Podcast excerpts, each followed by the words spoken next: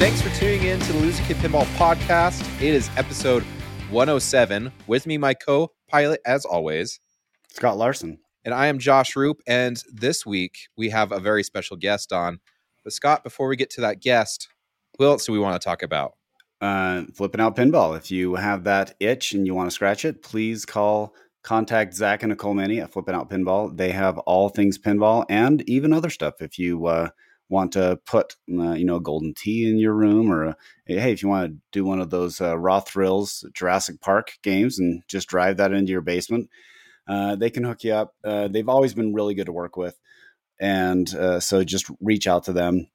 Uh, go to flipping out pinball. Zach is very responsive through texting and and facebook but there's also a contact number there for him. So just reach out. They've always been good friends of the show and it sounds like they've got some Pulp Fiction still available. Not the LEs; those things want like hotcakes. But if you're looking for that classic edition, you can definitely get your hands on them.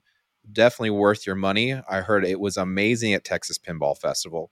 Mm-hmm. But we want to get someone on to talk a little bit more about it because there's been some information floating around, and we want some solid answers, right? So we asked our good friend Butch Peel to come back on. It's been a couple years, Butch. How you been doing? I've been doing great. It's nice to be able to talk about what I've been doing. So, what exactly have you been doing with CGC? It's been it's been a couple years since we last talked to you. Well, uh, you know, you guys brought me on when I first joined up with CGC, and of course, all this stuff was super secret back then. But you know, when I very first talked to them on the phone, and I, I heard about the project that was come undergoing with uh, with Mark and doing Pulp Fiction and being a being in a position to uh, to do the manual for Mark's comeback game that was really exciting uh, prospect for me. So it's like, yeah, like like when they asked Mark if he wanted to do a pinball, I'm like, yeah, I'm on board. Heck, heck yeah, sure, where? Let's go. so we've been I've been working on the manual now, like like we have been with the game.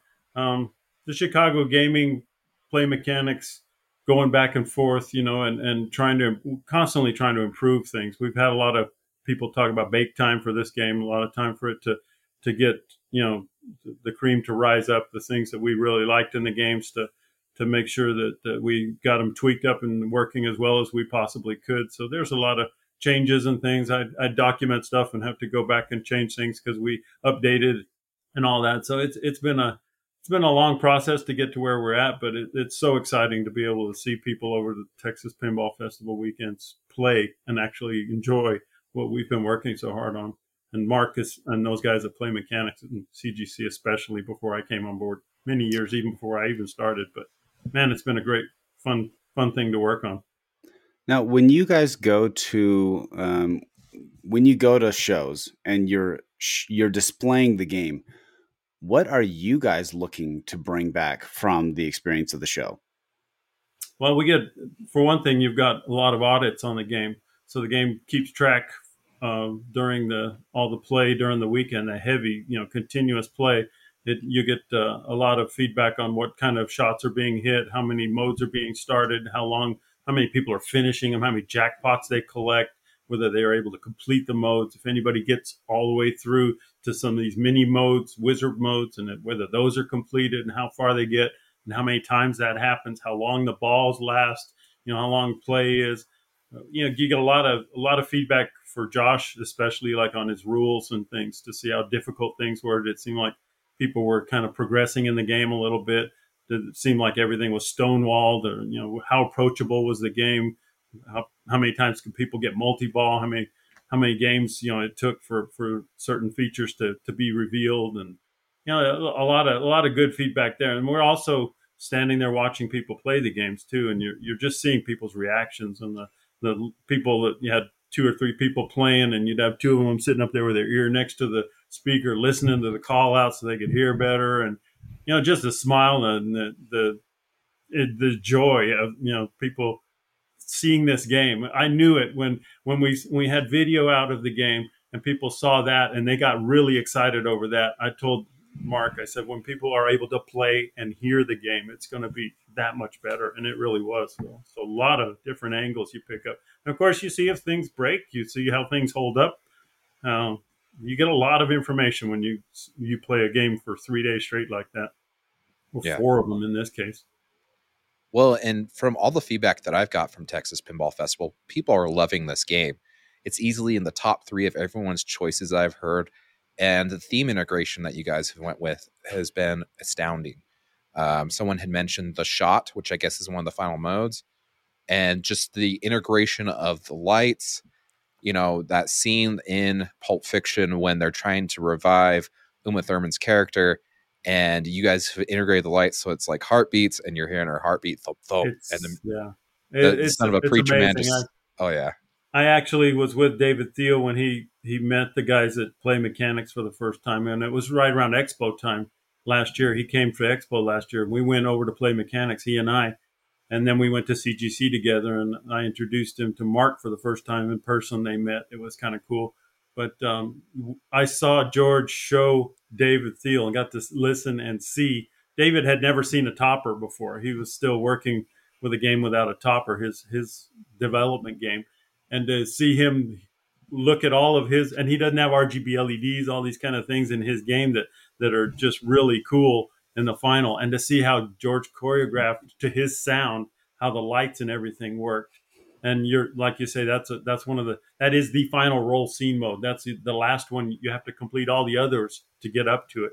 So you know it is really hard to get there. But man, it was so amazing watching the topper and the lights and everything changing and heart beating and the lights going in and out and and the colors changing and then the, that how he choreographed that with the sounds and the coughing and things that she was doing.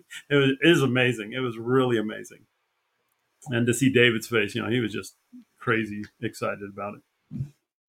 well i want to know too you know there is a lot of emphasis this is a chicago gaming company game with play mechanics what are we looking percentage wise is it just kind of chicago gaming's gaming's producing the game or have you guys had a lot of input with how the game has been built Well, th- that's something I've I've been I've been working my way through the uh, Pulp Fiction hype thread on Pinside. Seventy six pages is a long ways to get through. That's a lot of posts and, and a lot of uh, repetitive stuff and a lot of you know off topic and everything. But trying to trying to go through some of that, and I've seen that that people just seem to be really confused about how how the breakdown came about, how, what what exactly each company is doing, and and you know the best way I can describe it. You know, it started as a production and distribution and marketing.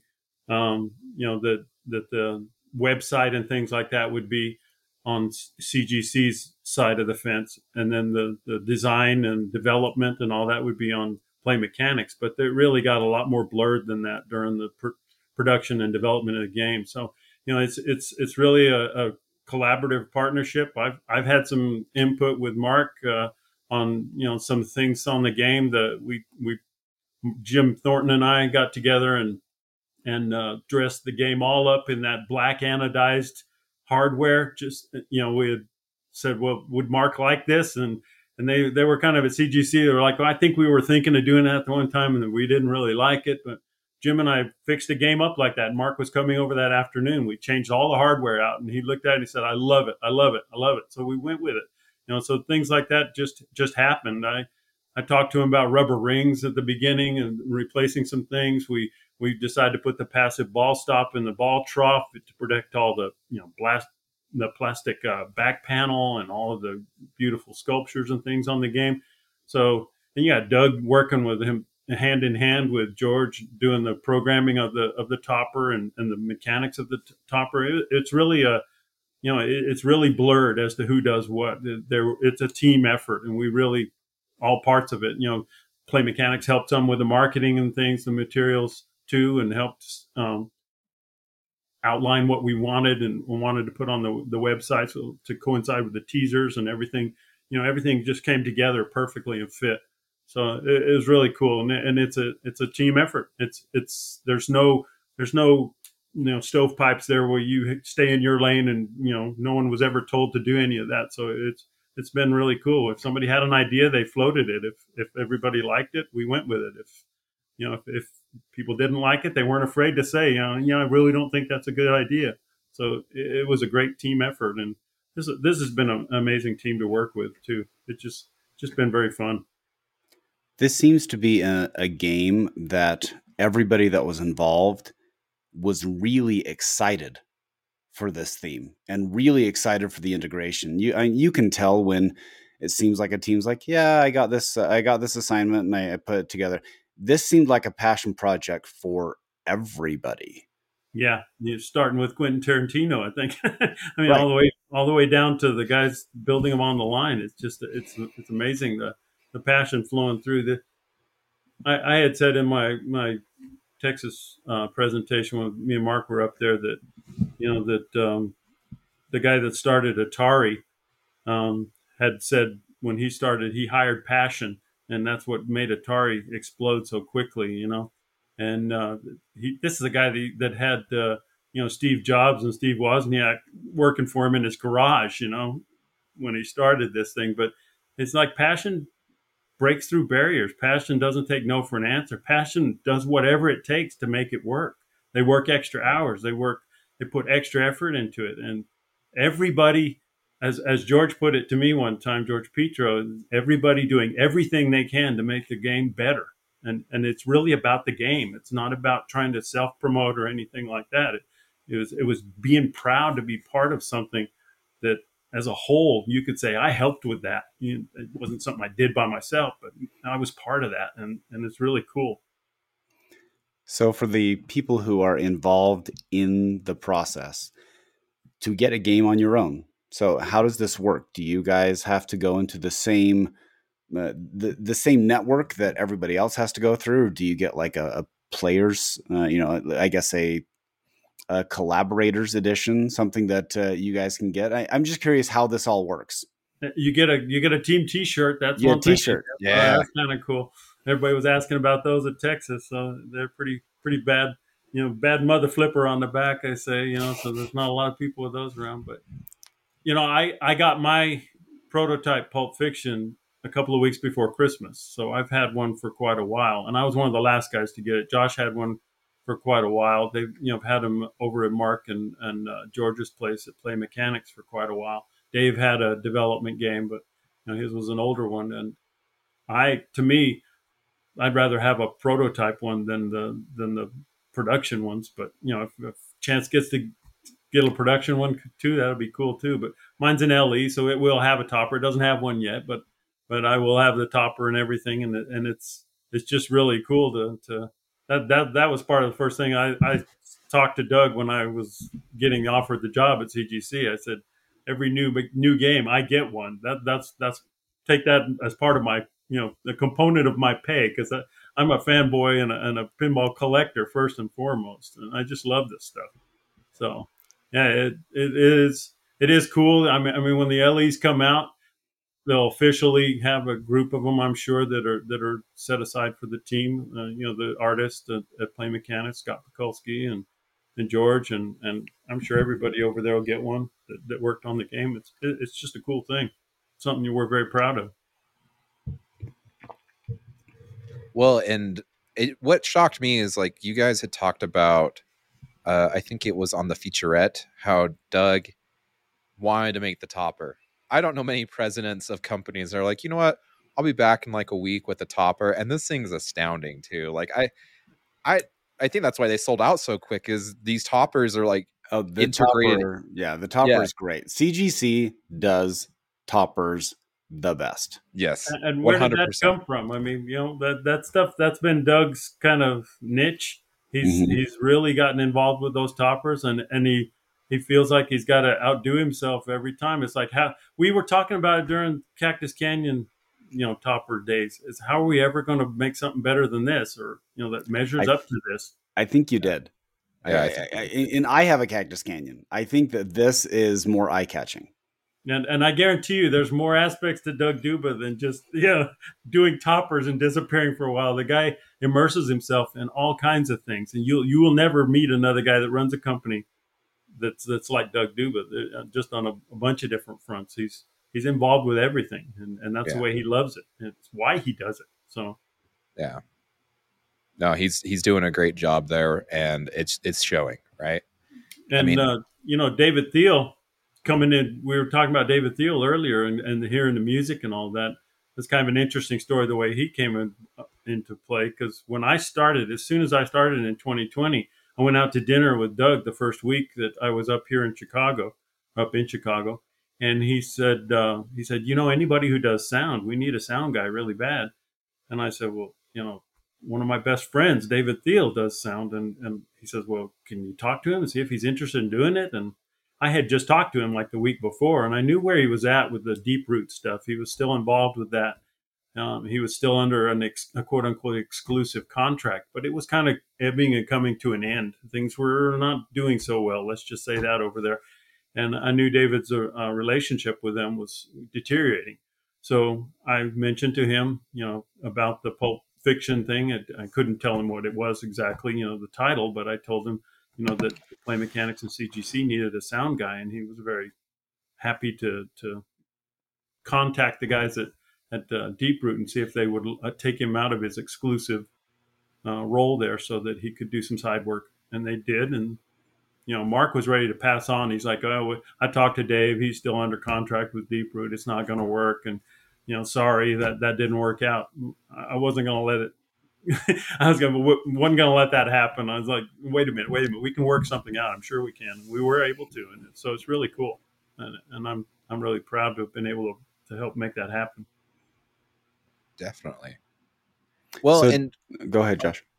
Uh, I was well, actually, no. You go ahead, Scott, because I feel like my question. No, you go again. Of, no, you go ahead. All you, right, you do it. You, go, you, you, you, you. Okay, me. Um, okay, so let's talk about uh, there I guess there were some mixed messages, and I know this is hard with manufacturing to to nail down anything. So we know that there is no official manufacturing guideline of we're going to put these out first and then these out.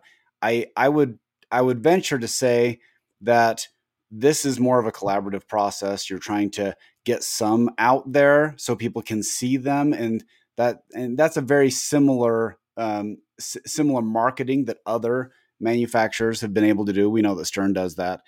Um, what is your approach to these games? Because there's well, there's three models, correct? Right. There's a there's a coin op edition with a standard cabinet mount start button and a standard black powder coated Suzo-Happ dollar bill acceptor ready coin door. Um, that I, you know, I've been on location. I, I keep track of a bunch of games for my buddy and down where I, where I uh, live. I'm on the weekends taking care of games, cleaning and repairing a bunch of Stern and JJP and other brand games. And I, I see people struggling to figure out how to start a game. And our start button on that stainless steel door is very small. it's lit and everything, but I've seen just these bright flashing lights that these guys just can't see. So it's nice to have that coin op edition there. I, th- I think that's a great idea, and we're going to need dollar bill acceptor capability. So that that's going to be kind of your first priority, right? You want to get it out to the masses. So that's going to be the first thing you want to do. So we, we came up with that idea and made a, a special edition, a coin op edition around that. But you know, the, the entire not having a date when you're going to ship this thing it's it's it's kind of a natural flowing culmination of, of the process of designing and getting this game ready the extra bake time that we had we're only able to do that because nobody had a schedule and said you got to do it by this date it's got to be out everybody was doing their other things and we're doing this too on the side. And then it became more and more you know getting closer and closer and we're we're getting it more and more the way we want it. But there was really no pressure to have it out at this certain time by this certain date. And so we're just when we're asked about when are they going to be shipping it, it just kind of seems natural to say that you know we're going to do it as quickly as we can like we've done every other part of this process but we're going to do it right and we're going to do it in a certain order. It, we do have a plan and the plan is of course to get coin op games out there first so we can get some of these coin op editions out. Um, we want to make some SEs to get the process down. We like to have everything you know flowing well and people know how to build things really well. We have no surprises by the time we are putting le's out. So we'll do a run of ses and and then we'll do some some the uh, les after that and run them through all the way and then do more ses and coin ops at the end that's kind of what the plan will be so when we talked to mark and josh mark had originally said that they had come out with a very rough draft of what they want pulp fiction to be and then quentin kind of came in and said I don't I don't want it as modernized, right? Right. Um, but we're also hearing some some conflicting ideas of that as well. he set the record straight with that, Butch. Well, I put a put a rendition up of the initial concept of the concept of the concept way back when. This is like your just your first ideas, and I put a picture of that up at Texas on one of our first slides. And Mark talked a little bit about his first wide body design. It had a gun handle for the ball shooter. He was going to put ramps and a bash toy in there. He'd have a subway. He was going to have all these ball locks and things. He was going to have an LCD on it, all these things. But when you try and make a visual rendition of that, you're just really getting a very, very rough thing out there to do exactly what we did in this case.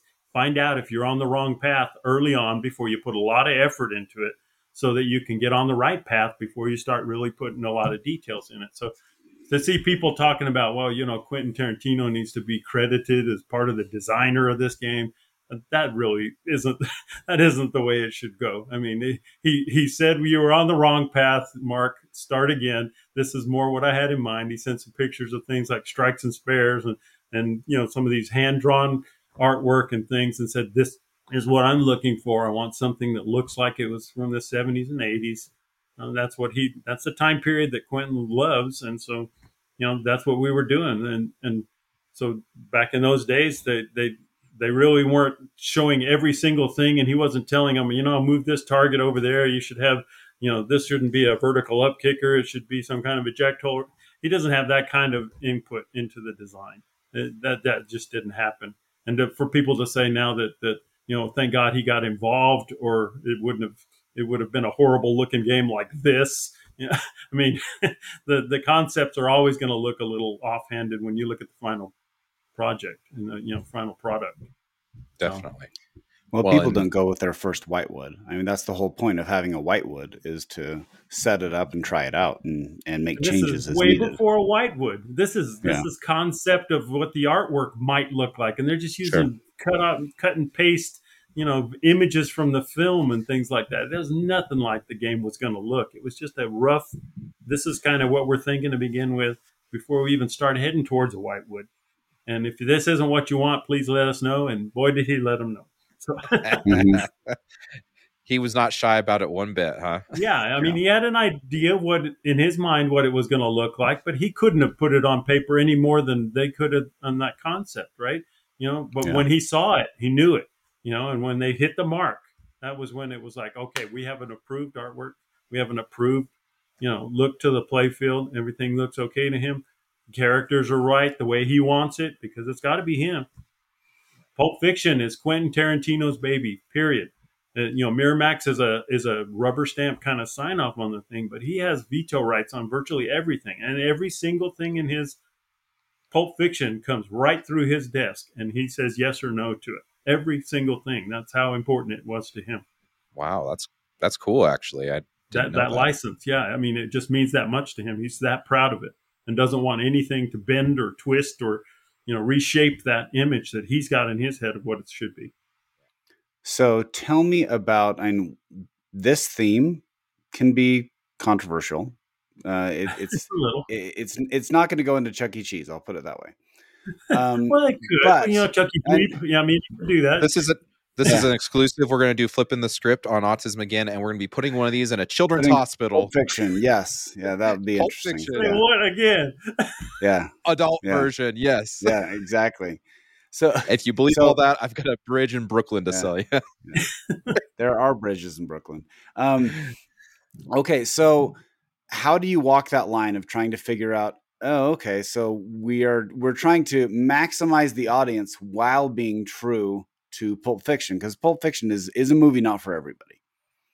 Pulp Fiction is a vulgar movie. I mean, that's all there is to it. There's a lot of vulgarity in it, and if you're going to do that theme, you've got to be able to add that. You don't want to abandon a lot of the things that made Pulp Fiction what it is, and you can't. You can kind of clean them up a little bit. You know, right off the bat, you got to do something with the vulgarity. The you know the profanity is just it's there. It's everywhere and you're going to do all the call outs. People that are wanting this theme, that love this theme, are in it uh, to a good degree because of Samuel L. Jackson and those words that he uses all the time. And the, you're going to, you know, right off the bat, you got to make some way to turn that on and off in a game so that you can kind of clean it up.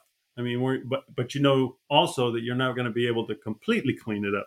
And of course, the the problems with Josh's kid, you know, when he's Yeah. got a development game in his basement, and sometimes the the code comes through and it hasn't David hasn't bleeped out things yet. He has to. That literally what goes on with the game when you switch from profanity to non-profanity, he has to load an entire series of the entire series of call outs goes back into the game. It actually resets the game when you do that in settings. You go in and tell it profanity or clean, and it, it'll reset the game if you've been playing it one way and you want to switch it to the other because it has to load all of those sayings up in there. And David has done every single one of those and cleaned them all up and set them all up and, and put them in there to call out. But he's he's made a set of them with bleeps and he's made a set of them with the real words in there that they use. So uh, it was a lot of added complexity, but you just you just can't ab- abandon the customers that love Pulp Fiction for what it is and being profane. It, is a huge part of what makes that that film so popular. It's what we're always quoting each other. We're we're laughing about those lines all the time, and we, we need that anymore these days. People, we need people with a sense of humor again. Don't take everything so literally. You know, step back a little bit, smile, it, take it as it was intended. You know, it, it doesn't have to be so serious all the time. Well, in in David's defense, I mean, Pulp Fiction has 265 f words in it, Wow, I with a grand total of Got one F word, it 431. 265 times. That's all. Yeah, Yeah. with, Uh, with that's a true, grand that's total true. of, of 431 curse words in the Yeah. total of Pulp Fiction. So there's there's a couple that That's he had pretty to. dense. How long is the movie? The movie's like what, an hour and forty minutes? I- Uh, If yeah. so, then that's what that's a s- that's it's, it's, it's three swears. swears per minute. Yeah, yeah. and people will still watch it from beginning Yeah. to end, you know, and they Hey. don't turn the volume down and do subtitles and things like Pulp that. Fiction is two hear it. hours and 34 minutes. So still, that's about two Mhm. hours of sw- or yeah, two, that's a lot. two swears a minute. Okay, here's an idea though for family mode. What you need to do is hire Christopher Walken to read the lines and self edit those. Yeah. So you can have Christopher Walken. Yeah. Does he uh, look like it? yeah. yeah, exactly. I think that would work really well. Oh, yeah. Well, you know, having the, the call outs themselves was a huge part of getting the license. And Yeah.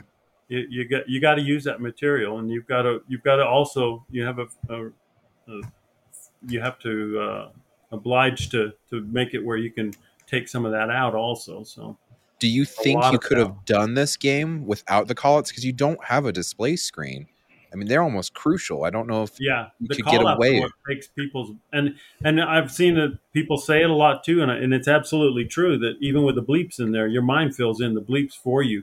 If you're Mhm. that big of a fan of that scene, you you know what was said there, and you're you're almost saying it in your head, and it takes you to the scene itself. You see what happened in those scenes. You don't really need an LCD screen to, to have that back. So I, I think that's that's that's part of it too. That, that you know people know what he said there. they, th these classic lines that people know him. I mean, they they re- recite them constantly. So Yeah. What mode is your favorite to play?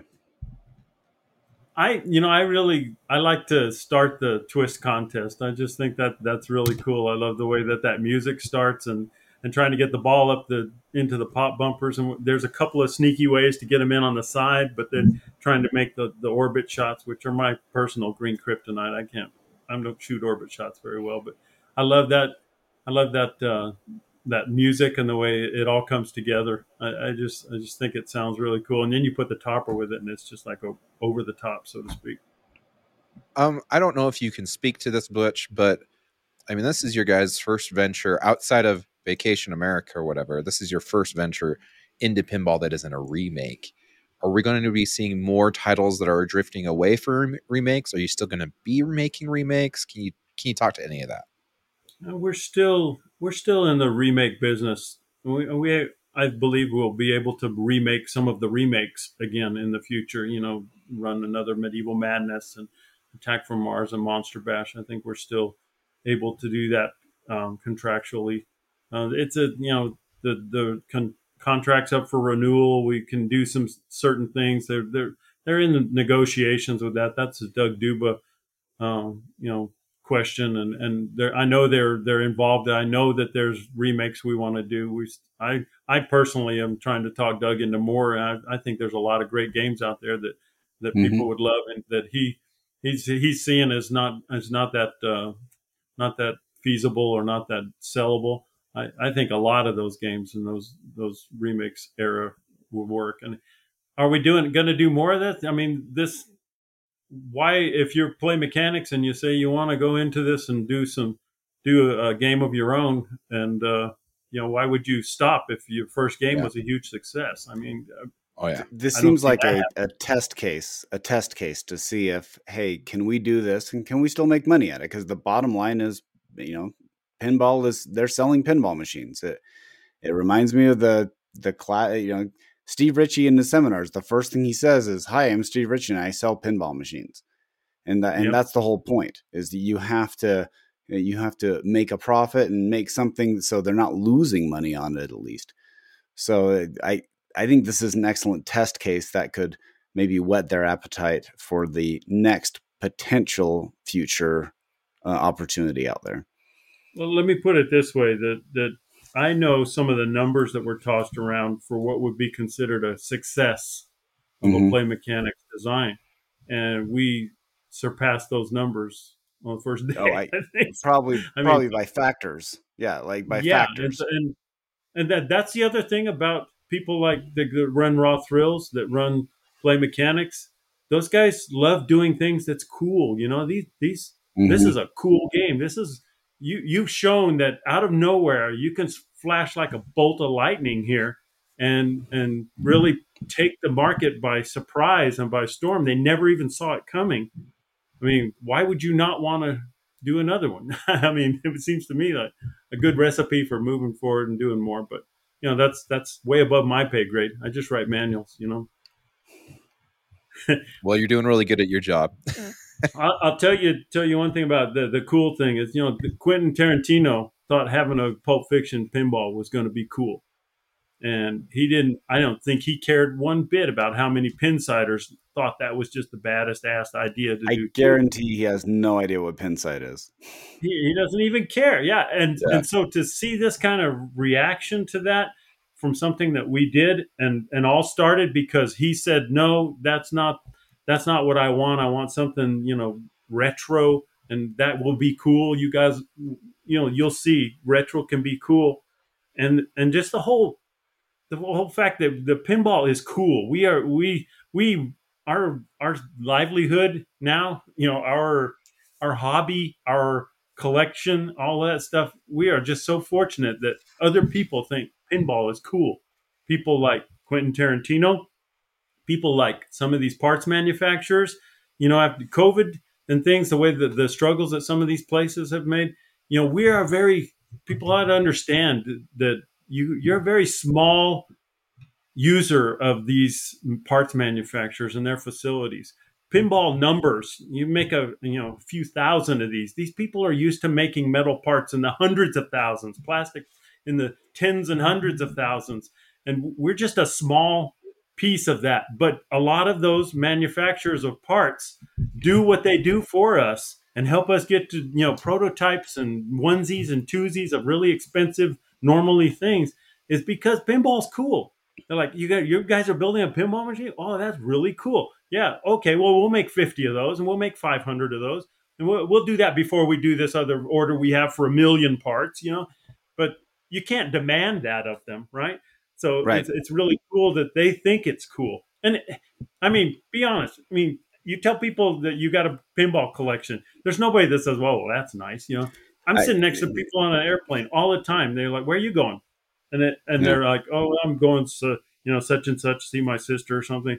And they ask you, "Where are you doing?" I'm going to uh, you know Ohio for a pinball show, and and they'll just do like a double take, like that is so cool. And all of a sudden, you know, they just get this big smile on their face. That is the neatest. Thing. So you build pinball, you get to work on pinball machines. You're around pinball is your job. That that's just the coolest thing. And I've had people stop me when I'm coming through the the airport security, and the guy's like the line's backing up behind me while he's asking me, "They still make those?" And what do you do? You you work for New Jersey or you live there or? And I'm like, um, I got to get my bag and get on the plane, you know. But it's just so cool to them that it's just something they don't hear often, and and it's really neat. We're we're very fortunate that what we do and what we love is so cool to other people. Well, and I've got to toot your horn, horn for a second, Butch, because you one of the things that I don't think I've ever heard from any other pinball release is everyone said how amazing the manual was and how the walkthrough was how to play this game. Like they were just blown away by looking at the PDF on your guys' website and how easy everything's laid out and how just straightforward it is for anyone to understand. And then you know how many people reached out and was like, "This is what we need more in pinball." Like this is this is perfect. like, so Mark comes to me. One of the first things Mark says is, "Can you help me with the with the rules? Can you help me illustrate the rules?" And and you know they used to do shot maps in the Williams days. Can you help me do shot maps and explain the rules? And I said, "Heck yeah, I've done that a lot already." And so he says, "Well, that that'll be great. When I'm ready, you know, I'll send you the rough rules, and you can kind of draw them up and show me." So he sends me the rules, and I start working on how I would illustrate that and put arrows on the playfield. I've done you know, I spend months and months making a drawing of the playfield, an illustration of the playfield, t- top and bottom, looking at it directly from above, looking at it directly from below. So I can use the one from above to, as shot maps because that looks, you know, it's got a lot more detail in it than any of the shot maps Williams ever had in the front of their manuals. And so then I can mm-hmm. just start adding graphics to the top of that, and I can do something that looks pretty cool, and it's and it's all to scale, and everything works. And so I did that, and I was real proud of myself. It's kind of like what I'd done before, but like everything when I'm doing with the Pulp Fiction manual, I'm trying to make the work that I did previously look, you know, like like I was an amateur. So I'm I really stepped everything up quite a bit. The I, I, think if people like the other manuals I've done, the Pulp Fiction manual is still going to knock you out of your chair because I've, I've put that much more time and effort into it. But Mark looks at these and he comes back and just completely deflates me by saying, "Well, I think I'm going to need to see artwork and you know the the insert labels and things. I don't think this is going to work for me. I'll, I'll, check. I'll I'll figure something else out. And I'm like, whoa, no, no, no. Wait a minute. Wait a minute. I can do better. I can do better. Okay, so so that wasn't good enough. Okay, all right. Well, check this out. So I can take the artwork files and I can superimpose them right over the top of the playfield drawing that I have, and you still have all the other parts. I can make the parts invisible that are, you know, this or that. I can. Uh, take things that are in three dimensions that are above the playfield and I can make them translucent so you can see through them and, and I can take the plastics artwork and I can put that in. I can put decals in. I can do all these things. I can make your signs and put them off the sign. And so I showed him. And then when I did all that, I'm like, holy cow, I can't see a red line on here showing me where to shoot anymore at all. It's way too busy. So I tried to think of some way that I could show that again and highlight what I'm trying to highlight. So I come up with this opaque white complete playfield mask that I put on, and then I cut holes in the mask to show little areas of the playfield I wanted to highlight with shots and arrows and and highlighting the inserts that we're going to light and things like that. And he just loved it when he saw it. And then Josh Sharpe started going through it and helping me fix up the areas, you know, where I, I had things worded a little wrong or things like that. So we went through this iterative process back and forth. And then the the play mechanics guys got the idea that they wanted to do a rules manual and put it out and i thought that was a great idea. So it was the the actual rules manual is just a small excerpt from the the big manual that i've written for pulp fiction it's showing the rules. So and that worked out really well. People really appreciated that. And that, that's really cool too when you do things that haven't been done before. And it's like it seems like a simple kind of thing you know oh put out the rules to the game or the other companies I've worked for before, they wanted the rules kept top secret. You know, you couldn't show them that. We want them to discover it themselves. So the next thing you know, somebody's playing it on a Twitch stream and showing everything to everybody. And I had more people come at me to shows and say, you know, how, where do I start? What do I do? What, what's my goal? What should I be trying for first? What am I looking at? Why is this all lit? Well, I could explain it to you, but the guys that made the game don't want me to. So, but now I'm able to. So it's kind of nice. It is nice. So tell me about the ball locks on the playfield. You were talking about the mechanics being slightly different that you were working on.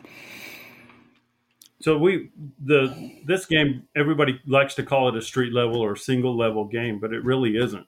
I mean, you you consider the back panel a level of its own. It's up above the playfield and things are elevated back there, but you just can't see it. You got a subway underneath that's below the playfield again that you can't see. And there's a four ball lock in each one, and there's four balls in the game. So that means either one of those locks is capable of holding all four balls in the game during any type of mode that you want to stop everything and do something special. Um, that that's really cool in and of itself.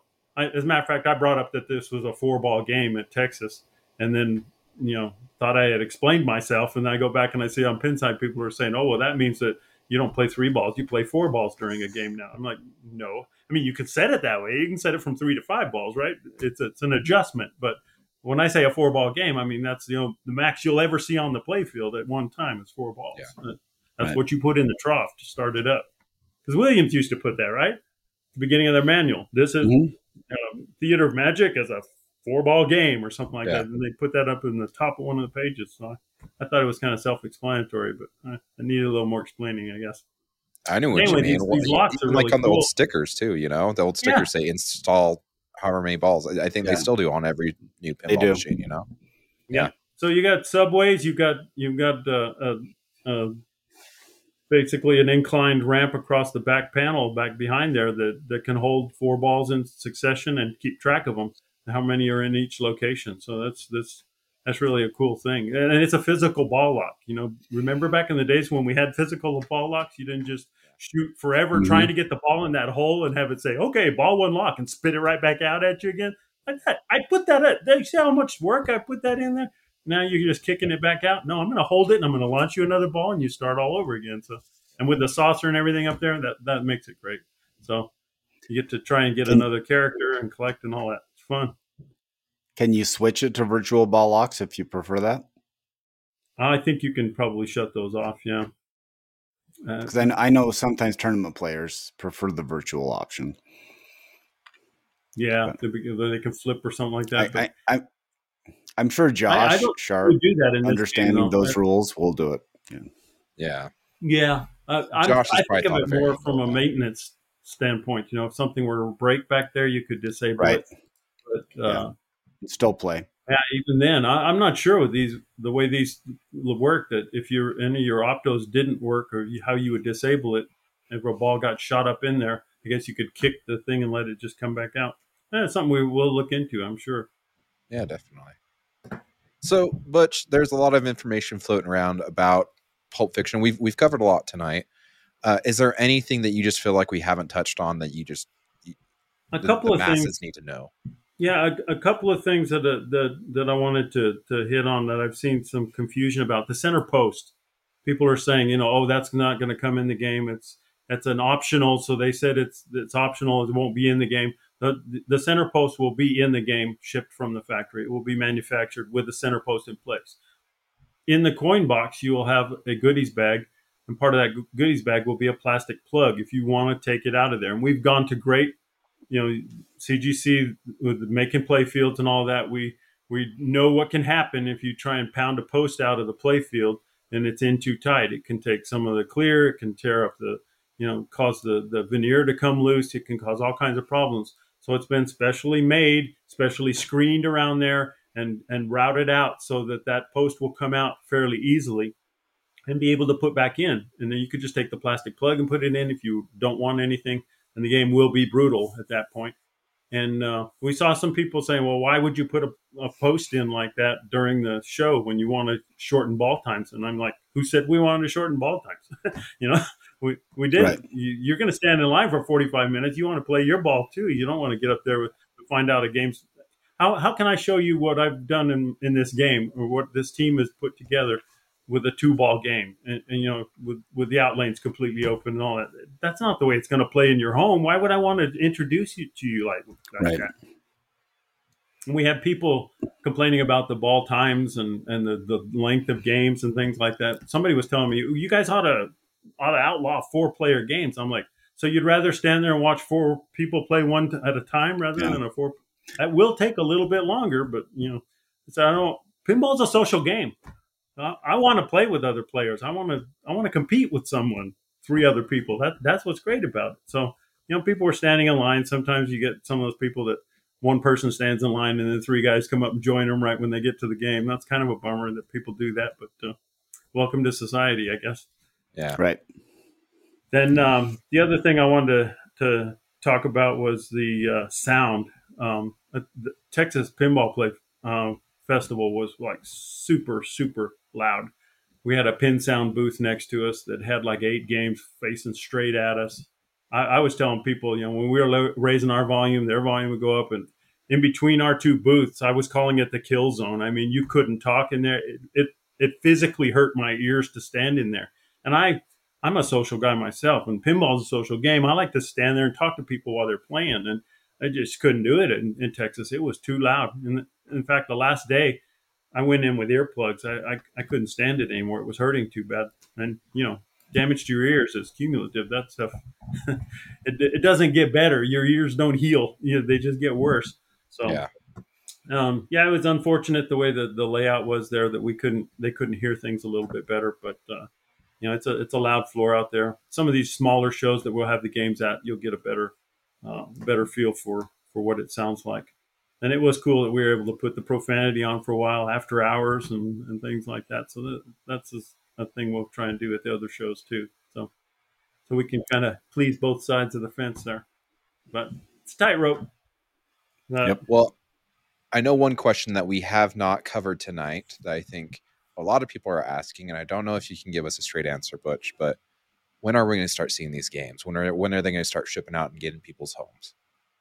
Yeah, that's a, that's a good question. Um, and me working for CGC like I do, um, I don't like to talk about specific dates for sure, but you know, we're doing we're doing things the right way. We're doing things in in our own speed, and they're they're going to be done when they're done, and when they ship, they ship. And uh, I know I, that's a horrible answer. I, if I order, I wouldn't want to hear that.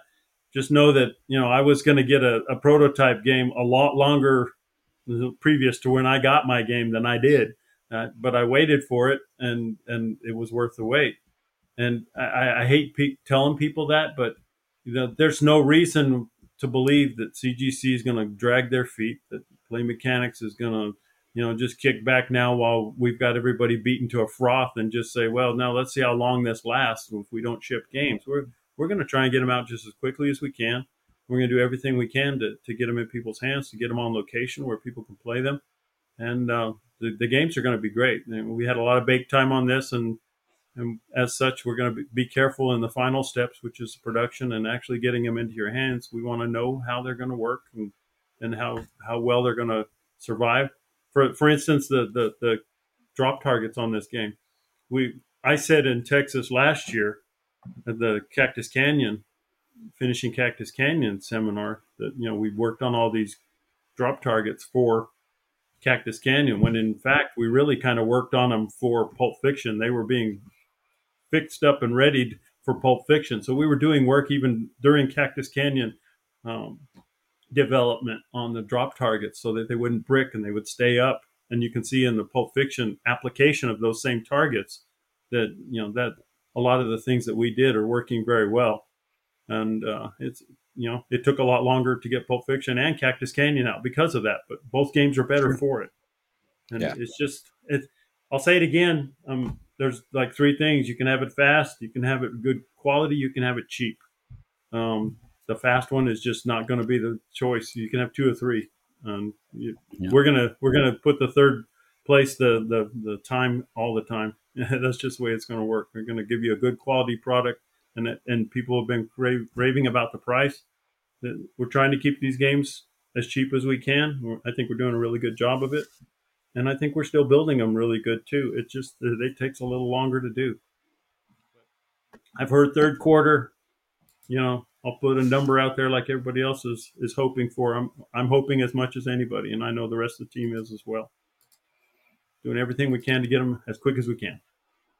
So um, I'm just going to give a quick shout out. Where are you this week? I mean, so we're recording April 11th, but where are you this week? And I want and I I want to make sure that people know, like, hey, this these events are out there. So what I, are you promoting I am uh, at my good friend Keith Campanelli's house. This is his spare bedroom where he puts me up, and I am here for Pin Brew, which will be starting Pin Brew, Ohio, which will be starting up in uh, in in um, Girard, Ohio, on Thursday. That'd be Thursday, Friday, and Saturday. And this is uh, you know craft breweries uh, getting together. They're going to have eight different breweries coming, bringing their crafts in, and uh, yeah, they'll be playing pinball and drinking beer all weekend. And I don't drink myself, but I'll be playing the pinball part and have a diet coke with me. So yeah. it's great. It's a great show. It's a, it's the second one I've been to. It's the third one overall. I think Keith was actually on you guys' show, you know, promoting He the was. first COVID. Yeah, he was. It was our. It was the first show after basically when people started opening up after the COVID lockdowns. So Yeah, it, it, it was interesting to him a hard talk time. about him trying to trying to. Okay, we want to do a show, but how how do we do it responsibly? But Yep. st- and people still were itching for that social aspect, which is why the value of pinball machines skyrocketed because people wanted that experience. They craved that experience, and if they couldn't go to a bar or a an arcade, then they wanted that in the home. Yeah, I see over Josh's shoulder all these pinball machines back there. If you had Mhm. four or five people there, they'd be playing, you know, and you'd be playing with them. You know, when you're all by yourself, your machines are just beautiful. You know, you just you don't seem to give them much time to play them, but it's a social thing. You know, get out there and Yeah. come to these shows. They're great. These people are putting a lot of effort into put making these places available to people, like-minded people, to get there and enjoy each other's company and and a passion, share the passion together, and you know, drink some beer, have some fun, make some new For you friends. drink a diet coke. Yeah, drink a? Diet Coke. I'll I'll Diet I'll drink a, a diet Mountain Dew. So I'll drink my there. Fresca. I like my peach Fresca. That's good stuff. Mhm. Well, and Butch, Whatever I, toots your horn right there. Yeah, drink yep. Thank Well, you so much, guys.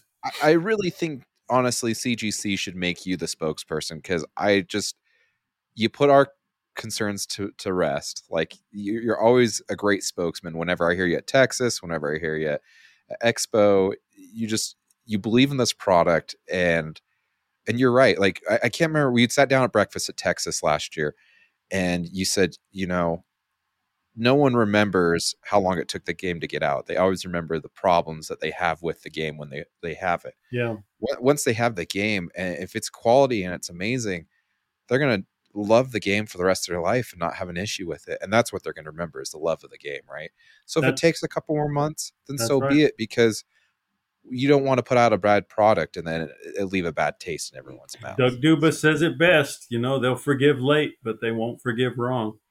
Yep. it's very I, true I will say, from my perspective, the amount of uh, the number of CGC games I have purchased is three. The amount that I have sold is zero. They- they- They're staying. They're not going anywhere. they're amazing games and they've retained their value i mean no one really talks about that and that's what shocks me like outside any other company outside Mhm. maybe stern everyone else's product just deflates but cgc's CGC does not. and, and Stern's Mm-mm. yeah they just they're they're bulletproof I've had people And- come up to me to show at shows and tell me, you know, I go I go work on this guy's collection, and he has all the CGC games at the beginning of one line, and he says, Mhm. you don't need to mess with those there. All these other ones are broken, you know, but you don't Mhm. need to mess with those CGC games. They're like tanks. And, and Hey, hey, Butch, if you can you get know- me, if you can get me a line on a uh, on a, uh monster bash with a topper, let me know. Shh. you know, we'll see what we can do. Say all your prayers and eat your vegetables and be a good boy, you know, and maybe maybe it'll be one of your Christmas. Are you Santa Claus year. now? You're Santa Claus. Yeah. Yeah. Uh, that would be a great job too. I, I think I got the greatest job in the world. I tell people that all the time, and I, my passion, I can't hide it. I'm sorry, but you know, it's just it's part of. I told Jack Guarnieri when he first started talking to me, and I told him, I said, I put my passion for pinball up against anybody's, anybody's. Yep. I said, I just love this stuff, and and I can't hide it. So thank you guys. speaking of your company and and working for you if you're looking for a job they are hiring right now for a, a pin tech uh, you do have to live in the chicagoland area but if you want to send your resume in talk to kathy there at cgc you can find the phone number there on their website go it's a wonderful company to work for if you want to work with butch you've heard him for almost an hour now and this man bleeds passion you, you wouldn't you'd want to be around this every day i mean it's, it's amazing so great company i If you can, like you said scott they're just quality product i have no complaints when it comes to the yeah. the build quality and the the amazingness that is a CGC product. Yep, completely Yep, agree. looking forward to more of them. So, yep, Always. You guys aren't going anywhere, right? Not that I know of. I don't plan on going anywhere. I'm having a blast. We're good. It's great Scott, to see anything- people enjoying our stuff and being able to play it. And you know, there's there's no no greater thank you that we could get from from the pinball community than the reception we've received with Pulp Fiction. And we're damn Definitely. proud Well, of if that. you're in Ohio this weekend, go ahead and uh, go to Pinbrew and, and hang out with Butch and uh, play the game. No, not not with Butch. Mark Ritchie's going to be here too. Come Okay, hang we'll out play with with him. Mark.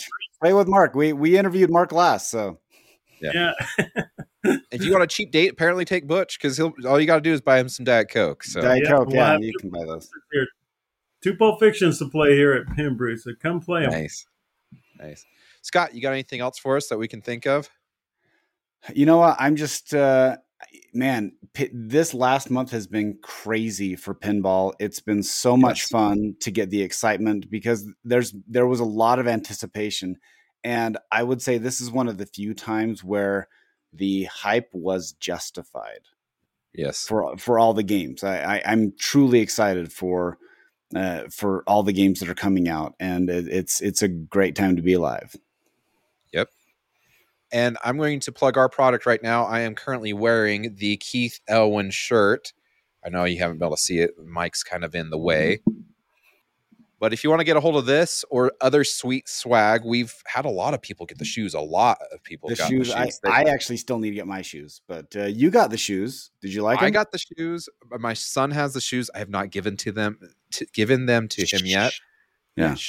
But I did get my shoes. I love them, and they are true to fit size. So True I wear a size, size right. twelve, and twelve came in, and they were perfect. I mean, they they feel Yeah. comfortable.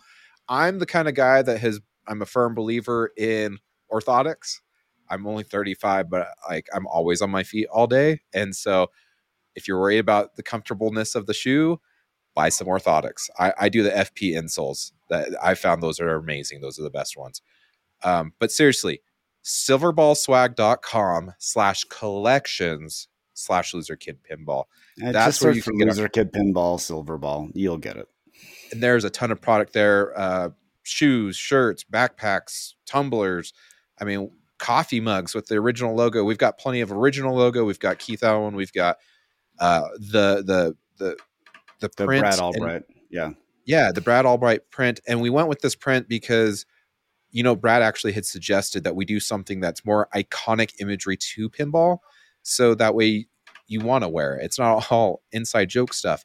And you know what? I think he was right. I I, I appreciate all the input Brad gave us. And he was like a, uh, a third team member on this. So we'll have to get Butch something. We'll have to, uh, Absolutely. maybe he wants sweet shoes or something. Size shoes, huh? Mhm. They're awesome. I, I'm almost 60, and yeah, I believe in orthotics too.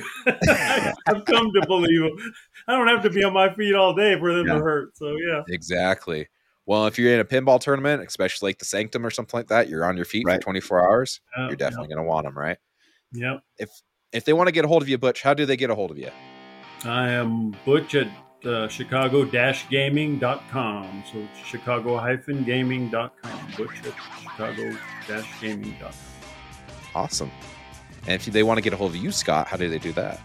Uh, you know, Facebook's the easiest way. Just They uh, get him reach some shoes. Yeah. Yeah, They, then they yeah. can talk. You can always drop an email to us. Uh, that goes to Josh, but he lets us know if uh, if there's something I need to see. So Correct. And if you want to get hold of us, then hit us at loserkidpinballpodcast at gmail.com. All the socials, so Facebook, Twitter, Twitch, Instagram, YouTube, all at Loser Kid Pinball. I think we even have a TikTok now, and I don't know what we're going to do with it. No I do want to give a shout out to Jen Rupert, though, with no coin drop required. She's doing some amazing stuff. She has been, she got her shoes and she put out some sweet videos with her shoes. And thank you so much, Jen, for everything you do for us. And you guys get out from under those headphones and get out to a show every once in a while. We need to see more of you. Come on. I, I, I will definitely be at Chicago. Uh, I have a pretty busy schedule until then, but um, you know, definitely reserve me a breakfast there. Pinbrew next year. Okay. You still Yes. owe Keith one. Yeah, I do. Okay. Yeah. Okay. Thanks, Thank you so much, guys. All right, see you in two weeks. You bet. Shut up and sit down.